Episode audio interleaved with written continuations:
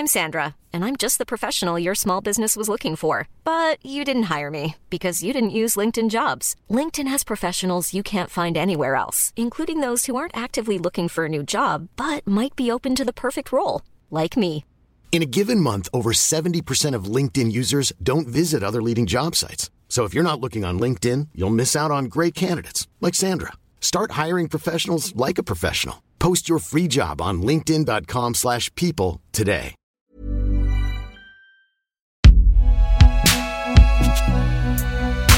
Alors, fait avec amour, préparé avec amour, c'est cadeau.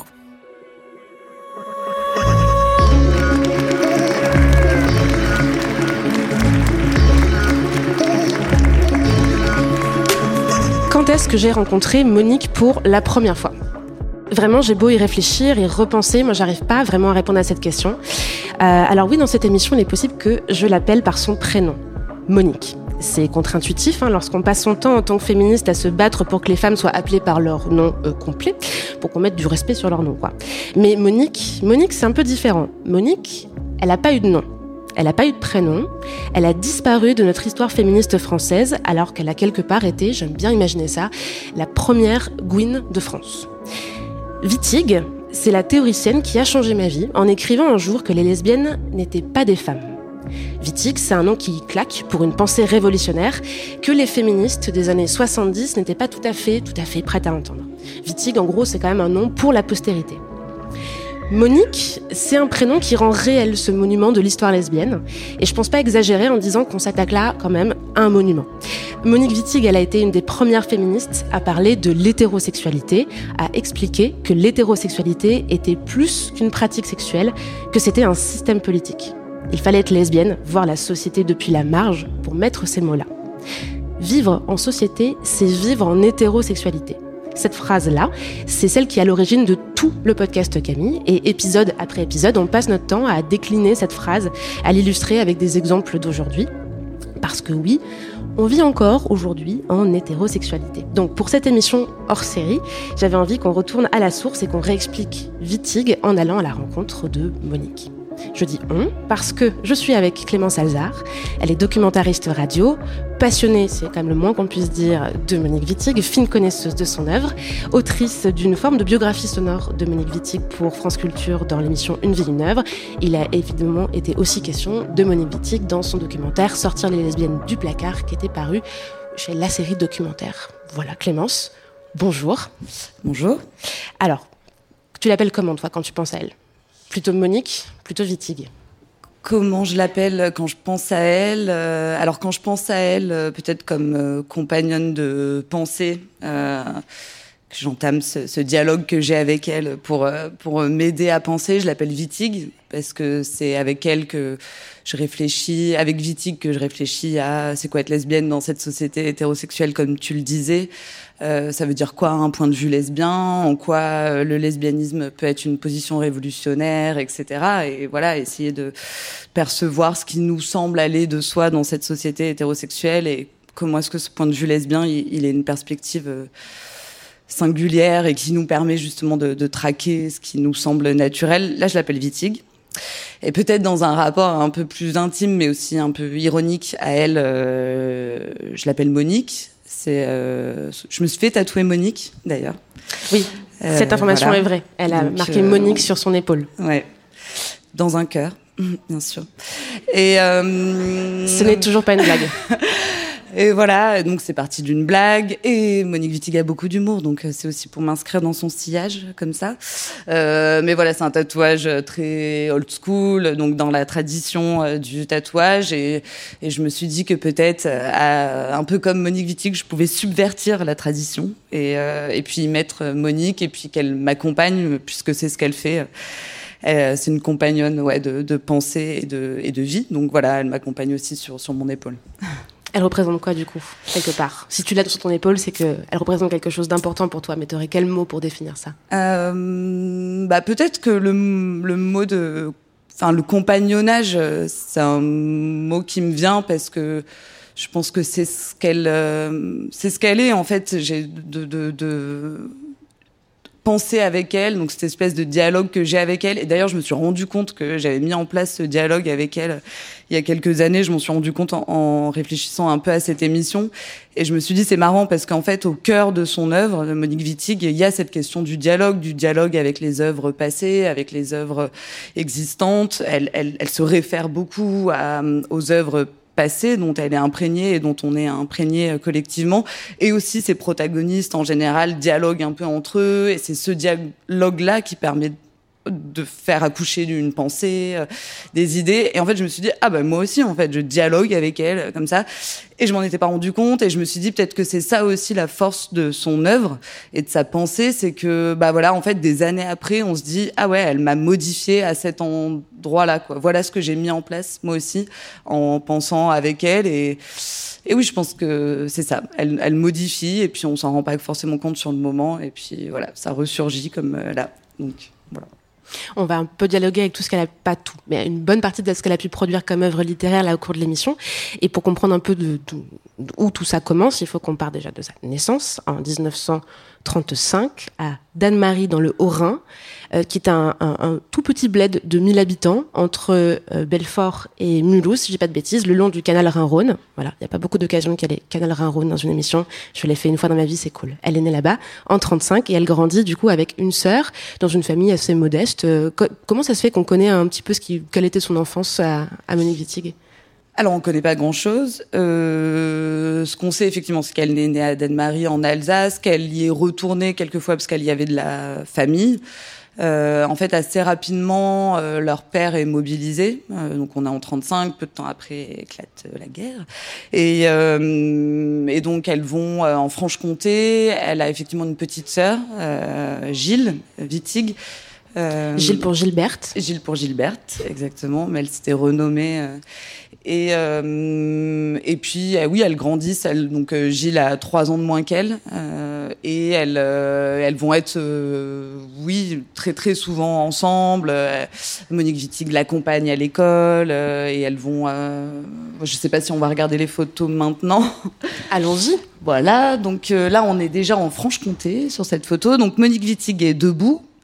Et c'est leur maman, Gilles Wittig est dans son fauteuil en osier. Et j'aime bien, en fait, ces photos, elles sont tirées d'un court ouvrage qui est paru à la mort de Monique Wittig, qui s'appelle Ma sœur sauvage. C'est le Gilles Wittig qui a édité des photos.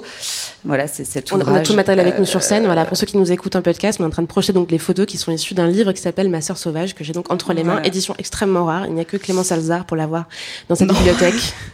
Pas tout à fait, mais c'est vrai. Que, voilà. C'est quand même très rare comme objet. Et en fait, oui, sur la première photo, on voyait par exemple Gilles assis sur un petit fauteuil en osier. J'aime bien cette légende. Elle dit, Gilles, que elle était souvent assise sur son fauteuil en osier. Elle a 2 ans, Monique a déjà 5 ans. Et et en général, Monique, elle tourne autour de son fauteuil en osier. Elle lui dit, viens, on va courir ensemble. Et elle dit qu'elle court comme un petit cheval rétif et qu'elle a une espèce de frénésie comme ça de vie. Et moi, j'ai pas pu m'empêcher de penser à L'Opoponax à ce moment-là, son premier roman publié, où on suit des groupes d'enfants qui sont aussi dans une espèce de frénésie, on court après eux tout le temps. Et même si Monique Wittig refuse de dire que ce roman était autobiographique, on y décèle quand même des petites choses, notamment par exemple les paysages, là, voilà, du Rouergue, donc où elle a grandi, et puis là, toutes les deux, donc sur une balançoire. Aussi, Gilles et Monique seule sur sa balançoire. Apparemment, elle détestait ses tenues. Voilà. On vous laisse juger du style. On vous présente toutes ces photos aussi parce que c'est extrêmement rare d'avoir de la documentation en fait sur Monique Wittig. Il y a très peu de choses, très peu de textes, très peu de photos qui sont disponibles, et donc en fait les présenter, c'est aussi montrer que ces éléments existent mais qui sont pas forcément accessibles au grand public. On en reparlera peut-être un petit peu sur l'accessibilité ou pas de tout ce qui concerne Monique Wittig. C'est aussi rare parce que tu m'expliquais qu'elle aimait pas du tout en fait se raconter. Ouais. Elle avait un espèce de refus aussi de l'anecdote biographique. Donc c'est vrai qu'elle parle peu d'elle, et qu'on est un peu face à des fragments un peu de sa vie, à ce qu'elle a mis dans ses textes bien sûr, qui nous donnent des indications, mais c'est vrai que dans les interviews, elle est assez taiseuse en fait sur ce qui la concerne, plus des éléments biographiques.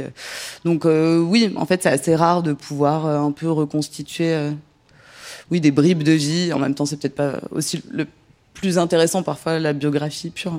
Bah, je sais pas, on a quand même envie de fangirler un petit peu, savoir quelle était. On pourrait dire quoi de son caractère de... Parce que du coup, c'est pareil. Éclaire-nous. Elle était comment? Je sais pas, son caractère, ses hobbies... Discrète, apparemment, très discrète. Elle était, je crois... Enfin, si on parle d'elle, par exemple, dans le mouvement féministe, oui, c'était plutôt... à la fois, elle avait une aura...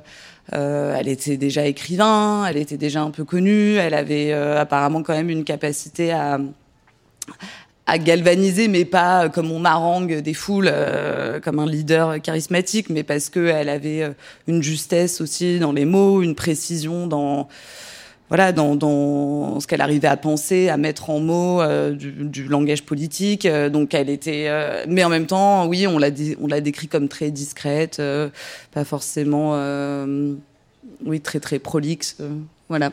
Et là quand même, on peut dire que on est sur une butchness. Alors oui, là on commence une photo, la dernière photo qu'on va diffuser aujourd'hui pour ceux qui nous écoutent. Vous ne verrez pas à quoi ressemble du coup Monique Wittig en version grosse Dyke Energy, on dira ça comme ça, ouais. Vers 18-19 ans.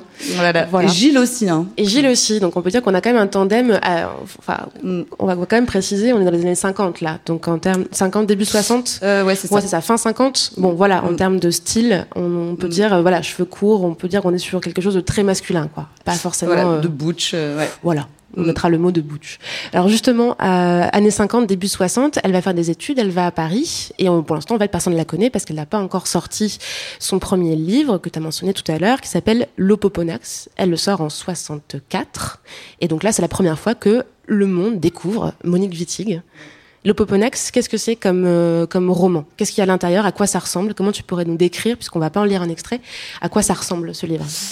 L'Opoponax, c'est un roman qui a une narratrice qui s'appelle Catherine Legrand, donc qui a une petite sœur, Véronique Legrand, mais c'est surtout un groupe d'enfants qu'on suit dans voilà ces aventures. On est vraiment placé à hauteur d'enfants et on a aussi on ressent avec eux tout je sais pas, les sensations physiques de les odeurs d'un champ de fleurs, les bruits de la nature. On est comme ça en train de, ils courent partout et puis tout est un peu mis au même niveau, un petit caillou par terre, la mort de la mère d'un de ses camarades de classe à Catherine Legrand. Et donc on suit comme ça un groupe d'enfants et on suit surtout quand même Catherine Legrand qui se distingue au fur et à mesure du récit.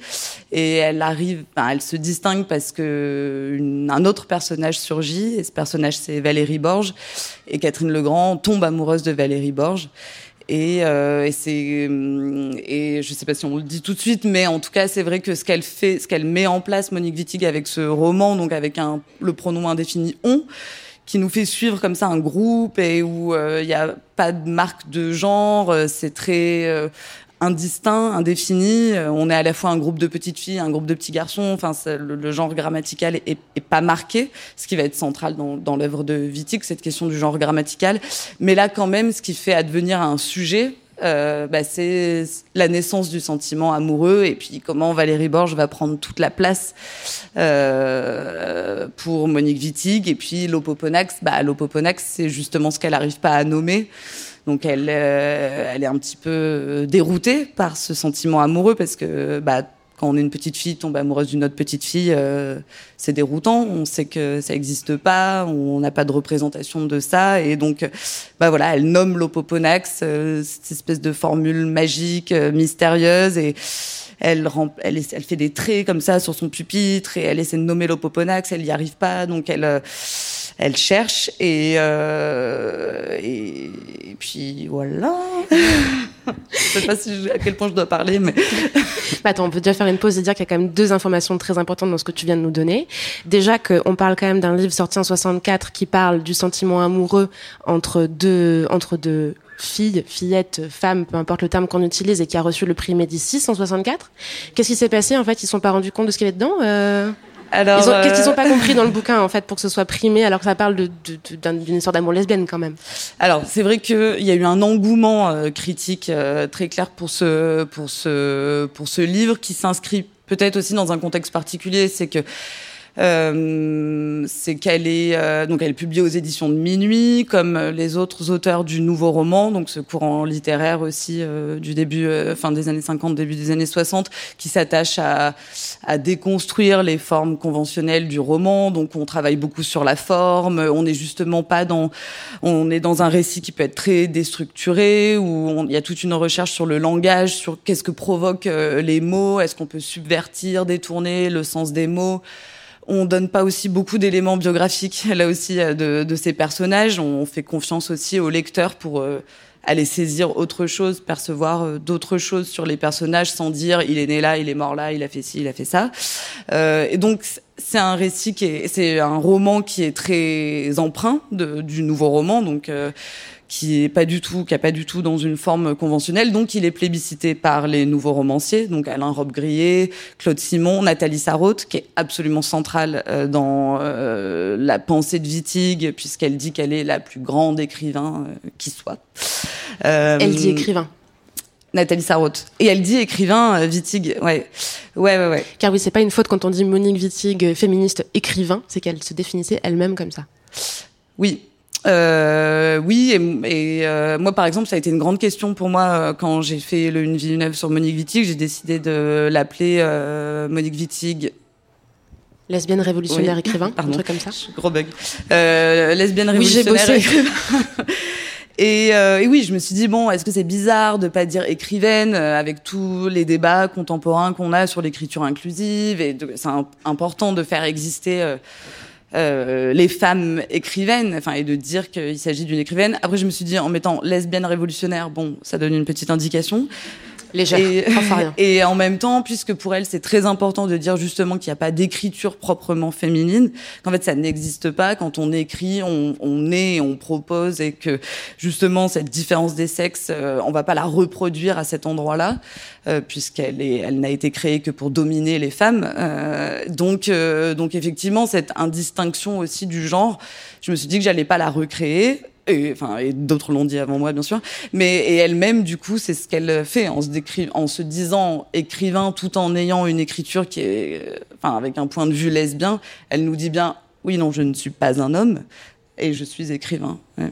Ce qui me permet d'arriver au deuxième point de ce que tu as mentionné tout à l'heure en parlant de l'Opoponax, qui est les questions des pronoms utilisés. Alors, dans toute cette émission, on va faire des petits points récurrents sur c'est quoi le bail avec les pronoms, Monique, s'il te plaît. Dans l'Opoponax, il y a le pronom « on » tout du long. Et donc, l'histoire est racontée avec le pronom « on ». Et donc, c'est quelque chose qui n'a jamais été fait avant, il me semble. En tout cas, ça n'est pas sur un roman entier comme ça. Et donc, on peut dire que la question du pronom utilisé dans la littérature Monique Wittig, ça vient justement de cette réflexion qu'elle a sur quelle est la différence, en fait, quelles sont les marques du genre présentes dans la littérature. Et ça va irriguer tout ce qu'elle va écrire et tout ce qu'elle va penser aussi comme théorie ensuite. Et donc ça, c'est la première pierre, c'est 64, l'Opoponax, avec le « on », du coup. Ouais. En fait, elle dit que le langage, c'est sa machine de guerre. Donc, à la fois que le langage, en fait, il reproduit une domination dans la langue, puisque c'est le masculin l'emporte sur le féminin. Comment est-ce que du coup le langage même efface les femmes? Du coup, des questions pas du tout actuelles d'ailleurs. On en parle pas du tout en 2021. Elle est effectivement très très actuelle de toute manière. Et donc en fait, elle va s'attacher à essayer de démarquer la langue. Donc en enlevant cette question du genre grammatical, et comment est-ce qu'on peut le contourner dans la langue, comment est-ce qu'on peut le mettre en place. Et justement, le « on » comme pronom indéfini, il permet de ne pas genrer, justement, et d'enlever, de ôter la marque du genre. Elle dit « les femmes sont marquées au fer rouge dans la langue ». Donc effectivement, il lui permet de faire advenir autre chose sans... qui n'est ni des femmes ni des hommes, en fait, autre chose. Elle dit qu'elle veut rendre les catégories de sexe obsolètes par le langage, et du coup, c'est aussi ce qu'elle va faire d'une autre manière avec un autre pronom, dans son deuxième livre qui est sorti en 69, qui s'appelle « Les guerrières ». On va en écouter un extrait. Elles disent qu'elles ont appris à compter sur leur propre force. Elles disent qu'elles savent ce qu'ensemble elles signifient. Elles disent que celles qui revendiquent un langage nouveau apprennent d'abord la violence. Elles disent que celles qui veulent transformer le monde s'emparent avant tout de fusils. Elles disent qu'elles partent de zéro. Elles disent que c'est un monde nouveau qui commence. Elles parlent ensemble du danger qu'elles ont été pour le pouvoir. Elles racontent comment on les a brûlées sur des bûchers pour les empêcher à l'avenir de s'assembler. Elles ont pu commander aux tempêtes, faire sombrer des flottes, défaire des armées. Elles ont été maîtresses des poisons, des vents, des volontés. Elles ont pu à leur gré exercer leur pouvoir et transférer toutes sortes de personnalités dans de simples animaux, des oies, des cochons, des oiseaux, des tortues. Elles ont commandé à la vie et à la mort. Leur puissance conjuguée a menacé les hiérarchies, les systèmes de gouvernement, les autorités. Leur savoir a rivalisé avec succès avec le savoir officiel auquel elles n'ont pas eu accès. Il l'a mis au défi, il l'a pris en défaut, il l'a menacé, il l'a fait paraître inefficace. Aucune police n'a été trop puissante pour les traquer, aucune délation trop opportuniste, aucun supplice trop brutal, aucune armée n'a paru trop disproportionnée en force pour s'attaquer à elles une par une et les détruire. Elles alors entonnent le chant célèbre qui commence par « Malgré tous les maux dont ils veulent m'accabler, je reste aussi ferme que le fourneau à trois pieds ».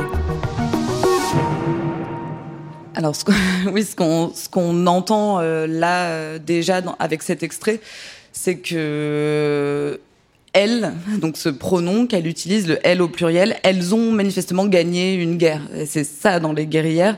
On commence ce roman avec manifestement des guerrières, enfin ce elles au pluriel elles sont sorties victorieuses d'une guerre, et puis au fur et à mesure du roman, en fait, on va remonter le temps, et donc la fin du roman est en fait le début de l'histoire. Et en fait ce elle au pluriel, ce pronom, il permet à Wittig de dire que finalement elles ont dérobé au il l'universalité, justement. Donc on n'est plus dans l'universel masculin, mais on n'est pas non plus dans un universel féminin, puisqu'elle se refuse à recréer justement une idée de féminitude ou de féminité, mais en fait au terme de cette guerre entre le elle et le il, les elles ont gagné, elles sont maintenant universelles, mais elles vont pas recréer ce que le il a fait, c'est-à-dire que, donc il y a aussi beaucoup d'humour, mais il y a par moments dans Les guerrières, elles parlent de l'anneau vulvaire, et donc elles font des cercles comme ça, et elles représentent la vulve, puis au bout d'un moment elles se disent « Ah ouais, non, en fait, on va pas du tout faire ça, on va pas faire ce que les phallocrates ont fait, eux, donc avec... je dis phallocrate aussi parce que du coup avec ce truc on va ériger des trucs donc à la gloire du phallus etc. Donc elles se disent non on va pas nous être dans ce symbolisme là en fait ridicule. On a gagné la guerre, mais on a une autre proposition politique, en fait. Ce qui est hyper drôle, c'est que c'est quand même un roman... Enfin, drôle, je sais pas, mais on est en 69. Le mouvement des femmes n'existe pas, le MLF n'existe pas encore. Il y a un mouvement social de 68, donc c'est un an après 68, c'est un an avant la création du MLF. On est quand même déjà sur une notion de... Il y a une forme de guerre ou de rassemblement des femmes. Il y a plein de mentions dans le livre de « Soyez un recueil entre femmes, entre vous, faire une forme d'union, etc. » Et pourtant, elle pose déjà, en 69, une des pierres de sa pensée hyper importante de dire, il ne faut pas qu'on tombe dans comme tu dis, dans un essentialisme, en fait. Et être femme, c'est pas juste une question d'avoir, il y a cette mention de vulve qui vole au début des guerrières, c'est vraiment lunaire. Allez lire, si vous voulez avoir des scènes un peu étranges de vulve telles des papillons dans les airs, c'est très chelou. Et elle dit, mais non, en fait, c'est pas ça. On n'est pas des femmes pour des questions biologiques, on est femmes pour autre chose. On va arriver sur le autre chose, mais c'est quand même assez dingue comme roman. À l'époque, comment c'est reçu en 69, un livre pareil? Par les féministes, et notamment aux États-Unis, c'est reçu comme une œuvre complètement prophétique, parce que c'est vrai que ça paraît quand même un peu... c'est très surprenant qu'elle ait réussi à écrire Les guerrières alors qu'on est dans un mouvement féministe balbutiant. Elle est évidemment imprégnée des mouvements sociaux qui existent déjà, puisque pendant les mouvements étudiants, il y a quand même des groupes de femmes qui se forment donc dans les universités, mais aussi dans les partis politiques. On commence quand même à se réunir entre femmes, puisque par exemple un groupe auquel elle va participer qui s'appelle FMA, donc qui s'appelait au début Féminin, Masculin, Avenir, puis qui va être renommé Féminin, Marxisme, Action, qui ressemble un petit peu plus à la pensée de Wittig. Un tout autre programme quand même, si on le dit comme ça. C'est clair, il n'y a plus d'avenir avec le féminin et le masculin. Ouais. Mais du coup, oui, elle est, en termes de réception, alors moins côté critique littéraire, là pour le coup, on s'éloigne un petit peu. Elle sort des cercles littéraires pour aller dans les cercles militants, déjà dans la réception de son œuvre. Oui, elle met des mots, enfin c'est, en plus c'est une espèce d'épopée, donc il y a un truc un peu galvanisant aussi à la lecture.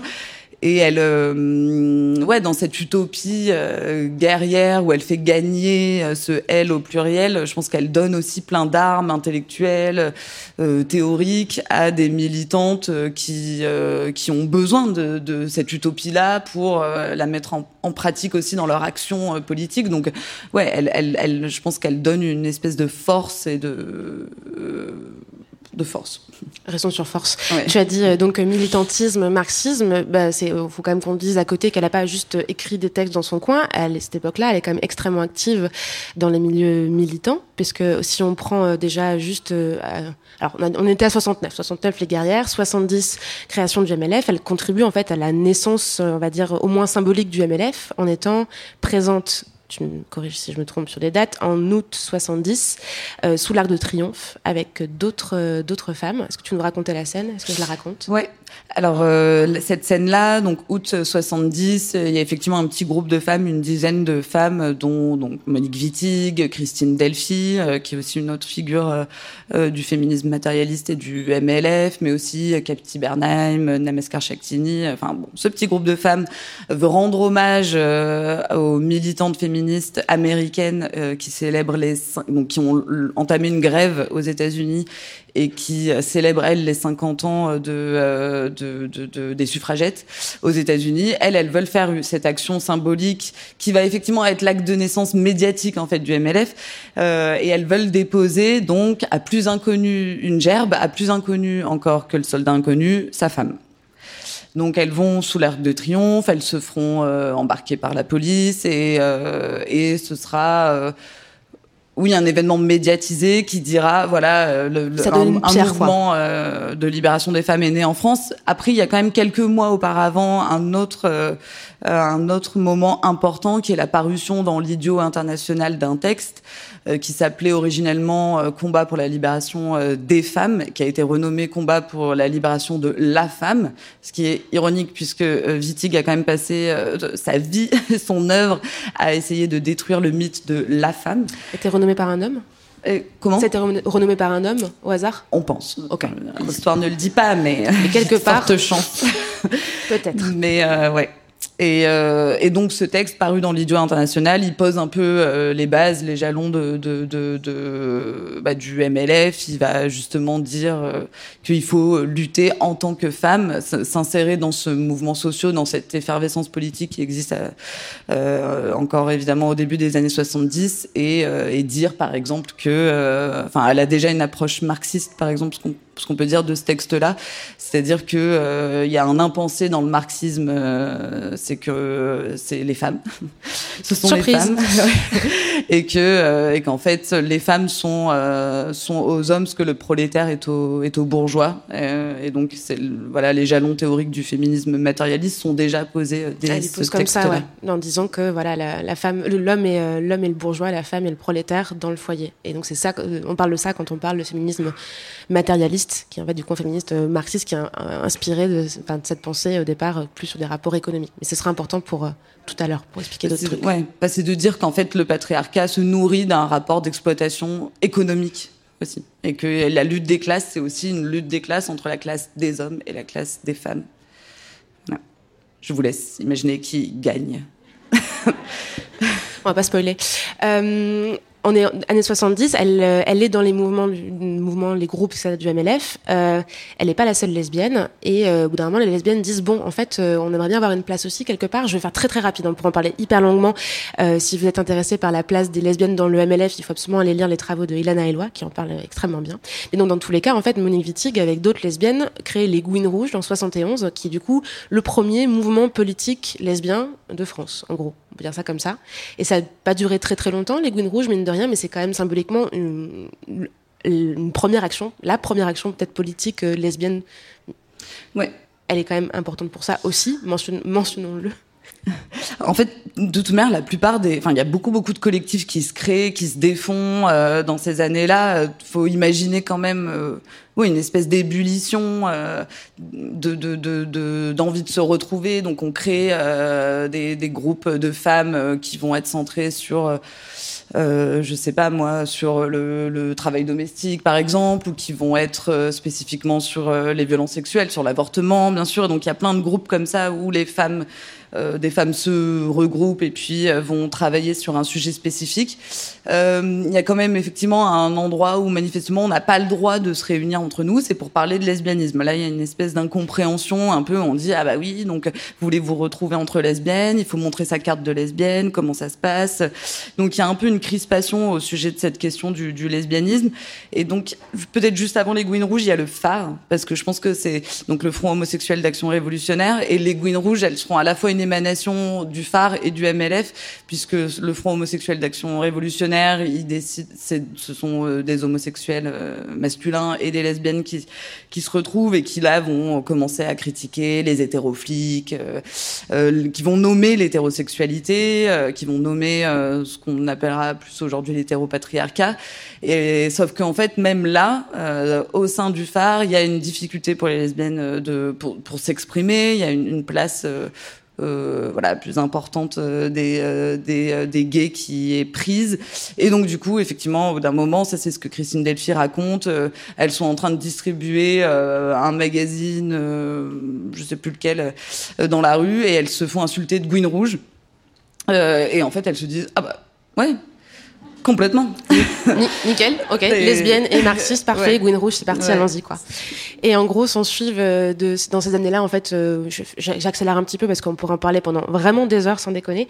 Mais en gros, une opposition où, donc tu l'expliques très bien, les lesbiennes n'ont pas leur place dans les mouvements qu'on appellerait aujourd'hui LGBT, n'ont pas leur place dans les mouvements qu'on appellerait aujourd'hui féministes. Bonjour, un cas d'intersectionnalité incroyable. Réfléchissez à ça chez vous. Et donc, du coup, elles font leur propre mouvement, etc. Monique Wittig, elle va se retrouver quand même, mine de rien, assez, je vais pas dire ostracisée, peut-être pas le mot un peu fort, mais en tout cas en opposition avec beaucoup de féministes dans les années qui suivent. On va dire qu'entre 60... jusqu'à 75, en gros, elle est quand même dans une position assez inconfortable vis-à-vis d'autres têtes du mouvement, si on peut appeler ça comme ça. Comment est-ce qu'elle le vit, cette période, elle ? Disons qu'en fait, à l'origine même du MLF, il y a des tensions, puisque, déjà... Même utiliser le singulier pour parler du féminisme de ces années-là, c'est déjà compliqué, presque une erreur, parce que donc il y a le féminisme matérialiste, on en a parlé, mais il y a aussi un courant qu'on dit différentialiste, où là qui s'attache à dire qu'en fait il y a des espèces de différences essentielles entre les hommes et les femmes, donc c'est l'éternel féminin. Il y a vraiment une spécificité à être femme, puisque on peut donner la vie, on a un utérus, voilà, c'est la matrice originelle, etc. Et donc ce courant qui est représenté par Antoinette Fouque, Hélène Sixous, qui sont en fait par ailleurs aussi des femmes qui vont ne pas se revendiquer féministes, mais déposer quand même à l'INPI, donc l'Institut National de la Propriété Intellectuelle, le nom du MLF. Bon. C'était ton tacle perso. Comment ? C'est ton petit tacle perso.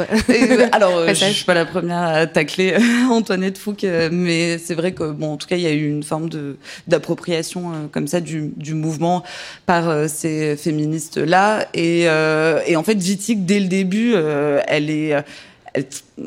En colère contre ce féminisme donc qu'on dit différentialiste et donc il y a cette lutte de pouvoir interne déjà. Et puis après, au fur et à mesure, au sein même de ces rangs, on peut dire matérialistes, il va y avoir des crispations autour de la question de l'hétérosexualité, de nommer l'hétérosexualité non plus, comme tu le disais en intro, comme une simple pratique sexuelle, mais comme un système social, politique, comme un régime de domination qui permet au patriarcat d'exister, puisque les hommes créent les femmes et que du coup, ces catégories-là sont créées par l'hétérosexualité. Et sauf que ça, nommer le lesbianisme non plus comme on est toutes des sœurs et puis peut-être que de temps en temps, l'homosexualité féminine est possible dans le mouvement, mais comme un peu... ça va poser problème. Ça va poser problème quand on décide de le publiciser, parce que tout à coup, ça pourrait disqualifier le mouvement, puisqu'évidemment, il faut imaginer des tensions en face. Il y a un mouvement féministe, donc il y a aussi des... des critiques enfin, je veux dire conservatrices, quoi, qui disent, bien sûr, c'est juste un groupe de lesbiennes mal baisées, etc., ce genre de choses. Donc, il ne faut pas disqualifier le mouvement, donc il faut que les lesbiennes ne soient pas trop visibles. En même temps, elles sont à l'origine aussi. Enfin, je veux dire, l'Arc de Triomphe, c'est pratiquement que des lesbiennes. Mais donc, il ne faut pas qu'elles soient... Elles sont force politique... Elles sont là pour poser ces premières pierres à l'édifice d'un mouvement féministe français.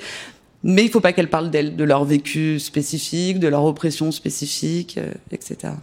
Et du coup, pour parler de ces spécificités, Monique Wittig, elle va quand même faire quelque chose d'assez énorme. Elle va sortir un livre qui s'appelle « Le corps lesbien » en 1973. Et là, on écoute un extrait aussi. Si quelqu'une dit ton nom, je crois que mes oreilles vont tomber lourdement par terre. Je sens mon sang devenir plus chaud dans mes artères. Je perçois tout d'un coup les circuits qui l'irriguent. Un cri me vient du fond de mes poumons à me faire éclater. J'ai peine à le contenir. Je deviens brusquement le lieu des plus sombres mystères. Ma peau se hérisse et se couvre de taches. Je suis la poix qui brûle les têtes assaillantes. Je suis le couteau qui tranche la carotide des agnelles nouvelles-nées. Je suis les balles des fusils mitrailleurs qui perforent les intestins. Je suis les tenailles rougies au feu qui tenaillent les chairs. Je suis le fouet tressé qui flagelle la peau. Je suis le courant électrique qui foudroie et tétanise les muscles. Je suis le bâillon qui bâillonne la bouche. Je suis le bandeau qui cache les yeux. Je suis les liens qui retiennent les mains. Je suis la bourreleuse forcenée galvanisée par les tortures, et tes cris m'emportent d'autant plus, ma plus aimée, que tu les contiens. À ce point-là, je t'appelle à mon aide Sappho, mon incomparable. Donne-moi les doigts par milliers qui adoucissent les plaies. Donne-moi les lèvres, la langue, la salive qui attirent dans le lent, le doux, l'empoisonné pays, d'où l'on ne peut pas revenir.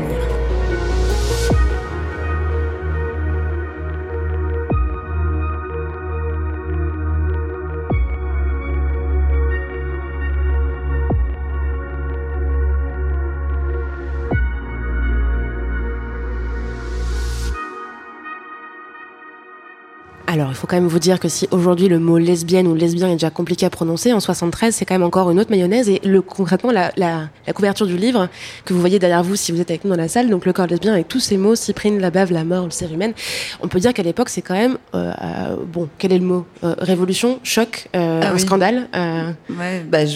Oui, écrire le corps lesbien, ne serait-ce que... Qu'est-ce que c'est le corps lesbien ? Qu'est-ce que ça provoque ? Enfin, j'arrive pas trop à me souvenir ce que ça provoqué en moi de lire c'était évidemment pas en 73, mais de lire ce titre. Mais c'est vrai que oui, c'est évidemment un choc à l'époque. C'est un choc pour les lesbiennes qui découvrent ce livre. Et puis oui, la cyprine, la bave, la salive, la morve, la sueur, les larmes, et tout ce qu'elle va s'attacher à raconter dans ce roman qui est tout le langage clinique qu'on peut mettre sur le corps. Et puis là, sur le pronom, il y a quelque chose d'intéressant aussi, parce que c'est un JE scindé en deux. Ça ne s'entend pas lu, mais du coup, tous les pronoms dans le livre, donc le « je », à chaque fois, est coupé en deux. Donc il y a le « J », une barre, le « E ». Et c'est pareil pour les pronoms aussi, « mon », « ma », qui sont aussi coupés. Ouais, exactement. Comment analyses-tu cela ? Moi je suis pas théoricienne de la littérature, mais en tout cas ce que ça m'a fait à moi, au-delà du fait que j'ai été très déroutée par ce texte, parce que donc il y a des longues comme ça litanie de mots, donc où elle nomme le corps, donc avec ce langage effectivement clinique, mais dont on se dit bah oui, c'est ça aussi les mots posés sur nos corps. Puis avec ce JE coupé en deux, est-ce que c'est ce sujet lesbien et ce corps lesbien qui en fait n'est pas encore advenu, qui n'existe pas encore, qui a été ou effacé ou en fait incapable pour l'instant en tout cas d'exister. Puis vu que c'est une adresse comme ça, un dialogue avec son amante aussi, et ben en fait ce jeu il émerge aussi dans ce dialogue. Cette subjectivité-là, lesbienne, dans ce dialogue avec son amante qui parvient à émerger au fur et à mesure. Puis après, là, je me suis dit aussi, dans en y réfléchissant, on se aime coupé en deux. Par exemple, elle appelle son amante dans ce livre « Mon plus beau requin » ou « Ma louve », et avec donc toujours ce slash. Bah aussi, elle se l'approprie jamais, son amante, quoi. Et elle est jamais à elle complètement possédée par même dans l'amour. Et elle n'est pas genrée. Tu me disais ça aussi avant qu'on arrive sur scène. C'est pas genré. Et donc je reviens à ce que tu as dit au début de l'émission. Le langage pour Monique Wittig, c'est l'arme du politique, c'est de faire advenir en fait quelque chose qui est compliqué à réaliser dans la réalité, c'est-à-dire dépasser en fait les catégories de genre et les de sexe à l'époque, et donc du coup de permettre en fait quelque chose qui ne soit pas genré. Donc même dans son écriture, dans un livre qui s'appelle Le corps lesbien, elle ne genre pas, ou elle genre de multiples manières en fait la personne qu'elle nomme. Ouais, ça, en fait, c'est juste que le masculin et le féminin, son usage de ces genres grammaticaux là, il renvoie plus à une quelconque réalité biologique. Donc effectivement, son amante, elle peut être genrée au masculin avec Mon plus beau requin, ou au féminin avec Ma louve, et ça renvoie pas à cette chimère de la différenciation sexuelle. Et ce jeu sur le genre des personnages, etc., en littérature, elle le poursuit dans un texte, nous allons faire une lecture ensemble, sur un texte qui s'appelle Le voyage sans fin, qui n'a pas encore été, qui a été publié en qui a été écrit, et qui a été joué, parce que c'est une pièce de théâtre en 85, et en fait, c'est l'histoire de Don Quichotte, mais aux versions féminin, mieux que ça, Don Quichotte version lesbienne.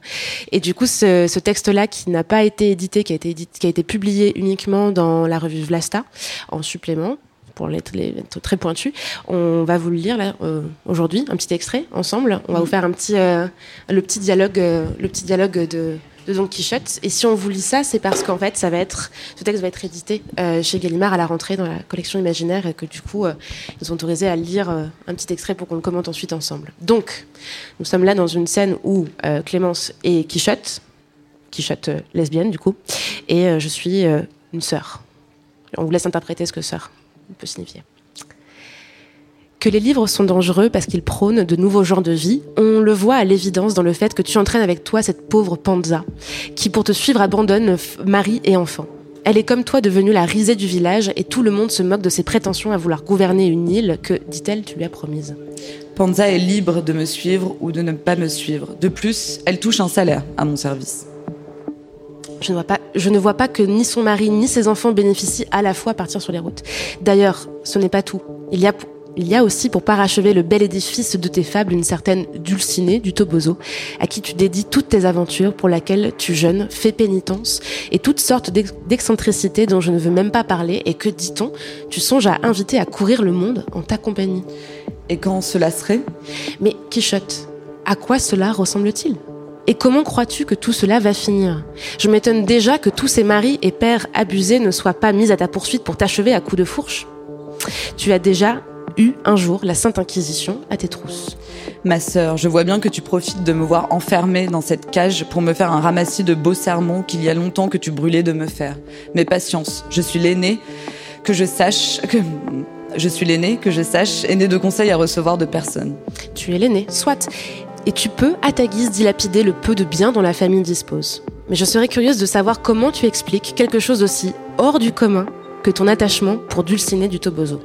Depuis quand les chevaliers errants doivent-ils expliquer l'amour qu'ils ont pour leur dame ? Tristan pour Isolde, Lancelot pour Guenièvre.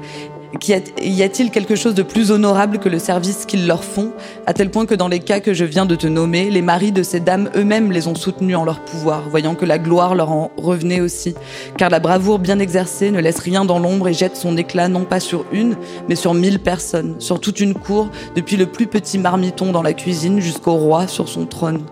Et rien de tout cela ne se fait sans l'amour que les chevaliers ont pour leurs dames. Soit. Mais outre que ton cas est un peu particulier, toi, non contente de manifester ta bravoure pour Dulcinée du Toboso, tu es décidée, dit-on, à l'engager, à en partager l'exercice. Dis-moi, est-ce bien vrai ?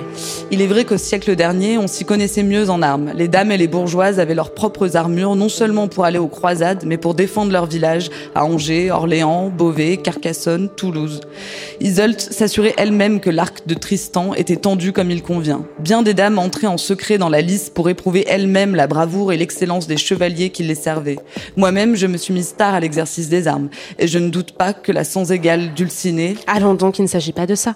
Mais où as-tu vu, dis-moi, ou lu de deux dames chevaliers qui partent ensemble redresser les torts et l'injustice, les armes à la main.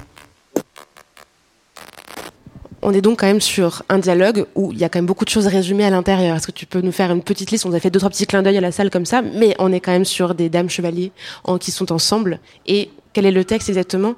Situation particulière ou quelque chose comme ça ? Quand même. Ouais, moi en fait, ce qui m'a marqué aussi en lisant cet extrait, c'est que qu'est-ce que c'est de réécrire Don Quichotte, c'est un roman fondateur de l'histoire du roman, où il est considéré comme le premier roman moderne. Et en fait, elle vient réécrire ce roman fondateur avec des femmes et des lesbiennes, et même par exemple sur le rapport de Quichotte à Dulcinée à sa Dulcinée, finalement c'est pas, il ne fait pas que la désirée, la Wittig, donc qui est Quichotte, non seulement elle désire Dulcinée, voilà, elle veut être avec elle, mais elle veut en faire sa camarade de lutte, sa camarade de voyage, elle veut qu'elle combatte à armes égales. Donc on voit aussi que c'est ça aussi un point de vue lesbien en littérature, c'est que là où il pourrait y avoir un rapport dans le Quichotte historique de Cervantes, un rapport asymétrique où finalement Dulcinée elle est juste le réceptacle du désir de Quichotte, chez Wittig, le Quichotte lesbien, non seulement elle désire Dulcinée, mais elle veut aussi qu'elle soit son égale et qu'elle combatte ensemble.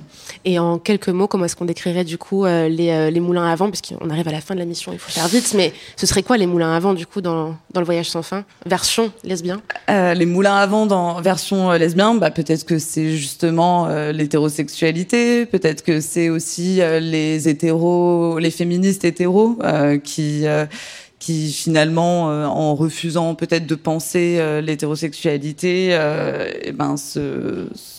empêche une pensée, empêche des paroles, et donc oui, elles se battent contre des moulins à vent, mais bon, ce serait dire que c'est vain que ce combat-là, donc c'est un petit peu dommage, mais en tout cas, on peut se dire qu'elles combattent la société hétérosexuelle, peut-être. On vous laisse méditer ça. En quelques mots pour finir, pourquoi est-ce que, on l'a dit en tout début de l'émission, Monique Wittig, elle n'a pas forcément marqué en fait l'histoire du féminisme français, on la cite pas forcément régulièrement, pourtant elle revient récemment, elle revient de plein de manières, elle revient sur Instagram, et c'est pas un petit média que de dire qu'il y a énormément de femmes en fait lesbiennes qui recitent Wittig aujourd'hui, qui font de l'explication de texte dans le milieu militant, qui disent attendez, mais elle a dit des choses qui quand même nous parlent d'aujourd'hui.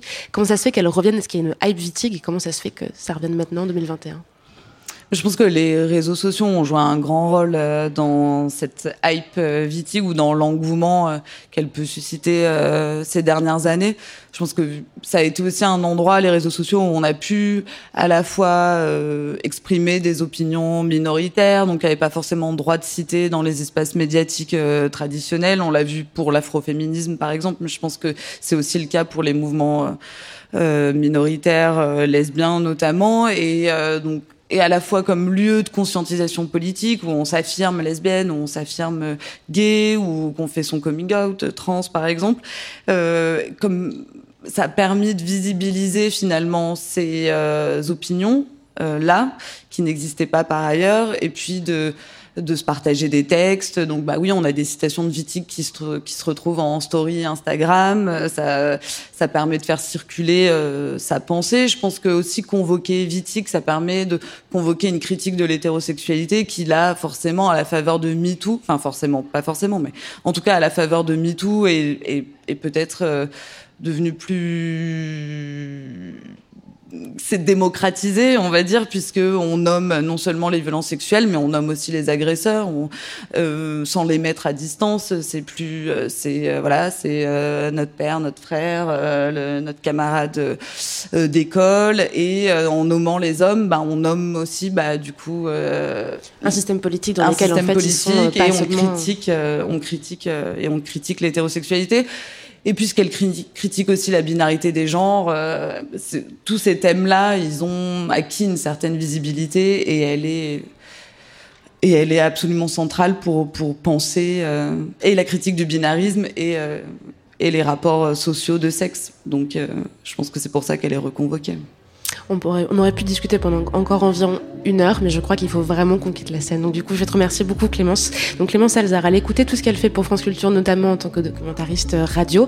Allez relire aussi, ou lire tout court, Wittig. Il y a quelques textes dont on a parlé aujourd'hui, il y en a d'autres aussi, mais vous pouvez trouver tout ça facilement, de plus en plus facilement, en tout cas, j'espère. Voilà, cette émission hors série, on l'a enregistrée en public pendant le Binge Audio Festival, voilà, au Wonderland de Paris. Donc merci aux équipes du lieu qui ont permis l'enregistrement, Rosalie Verhelst, Étienne Brûle, France Damoison, et merci à toute l'équipe de Binge Audio aussi, donc à Anaïs Daïka qui a rendu ce festival possible, à Mathieu Thévenon qui est là à la technique, Mathis Grosso à la com, Naomi Titi, Lorraine Bess ont fait les lectures, et puis ce qu'on parle de lecture aussi, grand merci à Gallimard qui nous a permis de lire un passage du Voyage sans fin qui sera bientôt édité. On a aussi lu Le corps lesbien et Les guerrières, allez lire. Merci au public, merci à toi Clémence encore, et merci évidemment à Monique, forcément.